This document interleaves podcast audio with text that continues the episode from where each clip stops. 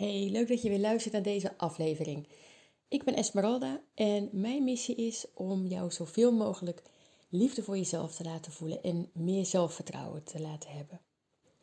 Als je me volgt, heb je misschien meegekregen dat ik vrijdag 30 oktober start met een pilot van mijn online cursus Je kunt je leven helen. En ik heb er echt ontzettend veel zin in en heb al een superleuk groepje bij elkaar. En als je nou ook wil werken aan liefde voor jezelf, meer zelfvertrouwen wil voelen en beter je grenzen wil aangeven bijvoorbeeld, ehm, kijk dan even op mijn pagina voor meer info. En ik zet de link ook in de show notes. Je kunt nog steeds instappen in het traject. En omdat het een pilot is, mag je meedoen voor een leuke prijs. Je gaat echt aan de slag met het boek Je kunt je leven helen van Louise Hay. En je gaat dus echt toepassen en helemaal doorvoelen wat erin staat. Nou, hoe ga je om met irritante mensen?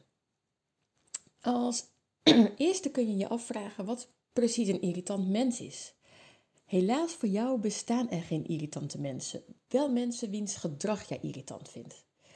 En zoals je hoort draai ik hem om. Als jij namelijk iemand irritant vindt, zegt dat niks over de ander en alles over jou. En misschien vind je dit helemaal niet leuk om te horen. Want die ander, die doet toch irritant? Ja, dat kan. Maar hoe jij hierop reageert, dat is toch echt je eigen verantwoordelijkheid. Jij mag verantwoordelijkheid nemen voor je eigen gedachten, gevoel en gedrag. Hoe moeilijk het soms ook kan zijn, hè? want het is makkelijk om het bij de ander te leggen en de ander de schuld te geven. Je buitenwereld is een spiegel van je binnenwereld, zegt Louise Hay zo mooi. En ik geloof hier echt in. De mensen die bij jou iets losmaken, het zij woede of verdriet, irritatie, het laat allemaal iets zien over jou. Jouw overtuigingen, jouw waarheid, hoe jij in het leven staat. Ik ga nu wat voorbeelden geven om het te verduidelijken. Stel je hebt moeite met dominante mensen. Vroeger had je een dominante ouder. Je ging je klein maken en durfde niks te zeggen uit angst. Dit is een overlevingspatroon dat je jezelf hebt aangeleerd. Nou, en nu, nu kom je nog wel eens een persoon tegen die jij dominant vindt. En die drukt als het ware op jouw rode knop, waardoor het patroon in werking gaat. En je voelt je bij die persoon klein en onzeker. En dat irriteert je. Je bent misschien wel boos op die persoon, want die doet altijd zo dominant, toch? Maar Waar het eigenlijk om gaat, is dat je je gedraagt zoals je eigenlijk niet zou willen. Je wil je niet klein voelen of onzeker, dus het triggert iets in jou. Het zegt dus iets over jou. Jij hebt moeite met dominante mensen omdat jij je hierbij niet goed voelt.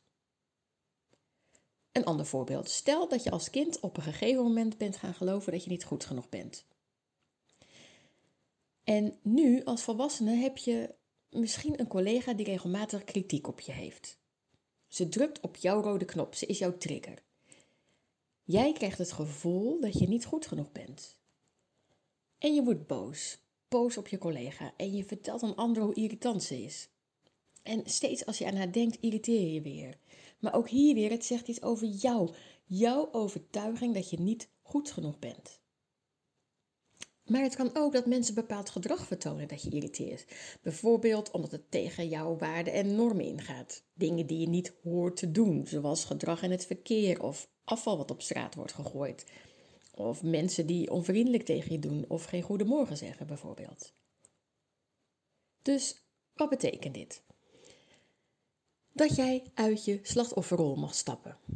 Want zolang jij een ander de schuld blijft geven, zit je in een slachtofferrol. Pak jouw verantwoordelijkheid. Zie jouw eigen aandeel hierin. En ik weet hoe makkelijk het is om een ander de schuld te geven van jouw ellende. Want het is niet altijd fijn om naar jezelf te kijken en het kan heel confronterend zijn, maar het kan je zoveel opleveren. Want als jij die overtuiging kunt veranderen, zoals in het voorbeeld van net, dat je niet goed genoeg bent. Als je deze verandert naar ik ben goed zoals ik ben, dan kan die collega kritiek leveren wat ze wil, maar het zal je niet meer raken. Het zal je niks doen. Of in het geval van die dominante persoon, als je dit patroon hebt kunnen loslaten en als jij zelfvertrouwen hebt, dan voel je je niet meer onzeker of klein worden bij iemand. En ik spreek hier uit eigen ervaring. Sterker nog, dan zal je op een gegeven moment geen dominante personen meer tegenkomen.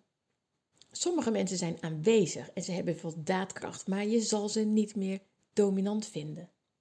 Nou, dat zou fijn zijn, hè? Ik heb het vroeger ook gehad, wat ik net al zei.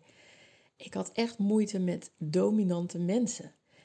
En nu, ik kom, ik kom nu echt geen dominante mensen meer tegen. Dus je kunt het echt veranderen als je overtuigingen gaat, gaat omdraaien. Nou, hoe ga je hier nou mee om? Zodra je merkt dat iemand je irriteert, keer naar binnen. Wees je bewust wat er gebeurt. Wat wordt er in je geraakt? En wat kan je hiermee? Wat wil je hiermee? Is het iets wat je wil loslaten? Wat ook goed helpt is te denken hoe iemand anders zich gedraagt, zegt alles over de ander en niks over mij. En dat klinkt misschien tegenstrijdig met wat ik net zei, maar het werkt twee kanten op. Als iemand namelijk de behoefte heeft om op iedereen kritiek te leveren of om zich asociaal te gedragen, jou af te snijden op de snelweg, dan zegt dat iets over die persoon. Dus hoe iemand zich gedraagt, zegt iets over de ander. Als iemand oordelen over jou heeft, jou belachelijk maakt, onvriendelijk tegen je doet, het zegt iets over die persoon. Zoals die collega die steeds kritiek op je heeft. Hoe komt het dat zij behoefte heeft om altijd maar kritiek op anderen te leveren? Wat zit erachter? Dus dit zegt iets over de ander. Maar hoe jij erop reageert, zegt iets over jou. Als het gedrag van een ander jou raakt, dus iets met jou doet, dan zegt dat iets over jou. Dus zie het los van elkaar. Laat het gedrag van de ander bij de ander en kijk alleen naar wat het met jou doet. Nou, wat, wat een heel mooi iets is, vind ik, is het werken aan compassie. Naast compassie voor jezelf, ook compassie voor anderen. Je weet niet wat iemand heeft meegemaakt, waarom iemand doet wat hij doet, welke overtuigingen iemand is gaan geloven. Het is echt geen excuus hè, voor een ander zijn gedrag, maar als je ervan uitgaat dat iedereen zijn best doet met de mogelijkheden die hij of zij op dat moment heeft, dan helpt het je om compassie te ontwikkelen. Sommige mensen weten simpelweg niet beter, die diepen zich niet in persoonlijke groei of die zitten zelf in een slachtofferrol, kunnen moeilijk op zichzelf reflecteren. Iedereen heeft zijn eigen kijk op de wereld, zijn eigen gevoelens en overtuigingen en omgeving om mee te delen. Je kunt iemand anders ook niet veranderen, hoe graag je dit ook zou willen. Dus probeer te werken aan die compassie. Ook voor jezelf. Dat je mild en vriendelijk naar jezelf kijkt, maar ook zeker voor de ander. En wat mij ook goed helpt, is mezelf afvragen: wil ik me echt zo voelen door iemand anders? Laat ik iemand anders bepalen hoe ik me voel? Nou, echt niet. Daar kies ik niet voor. Ik kies ervoor me goed te voelen. Dit kan je helpen om uit je slachtofferrol te stappen. Het niet laten afhangen van anderen hoe jij je voelt. En nou, weet je wat helemaal goed helpt? En dat kan echt heel moeilijk zijn. Namelijk, liefde sturen in gedachten naar die persoon. Als je een probleem hebt met vaak dezelfde persoon, stuur hem of haar dan liefde. En ik hoorde pas nog van een cursist van me dat ze eerst een collega had waar ze niet goed mee kon opschieten en waar ze zich enorm aan ergerde. Die collega drukte constant op haar rode knop en ze is toen dagelijks liefde gaan sturen en nou, dat hoeft maar heel eventjes, hè. Gewoon door er even aan te denken. Nou, en weet je hoe het nu gaat? Het gaat goed. Ze lachen nu zelfs samen. Nou, echt, is het nou niet geweldig hoe dat kan werken? Dus ik zou zeggen, probeer het eens uit. Begin makkelijk. Bijvoorbeeld met de persoon die geen richting aangeeft op de rotonde. Stuur die een beetje liefde. Of de persoon die altijd zo chagrijnig kijkt bij de kassen en waar jij je aan irriteert. Stuur die ook een beetje liefde. Echt, het kan echt moeilijk zijn, maar oh, het kan je echt zoveel opleveren. Dus probeer dit eens uit. Begin makkelijk. En niet gelijk met de personen waar je heel veel moeite mee hebt, want dat kan net een stapje moeilijker zijn. En wat ik ook nog even wil zeggen, ik kan me ook nog irriteren aan andere mensen. Want ik ben echt ook niet perfect en ik doe ook niet alles goed.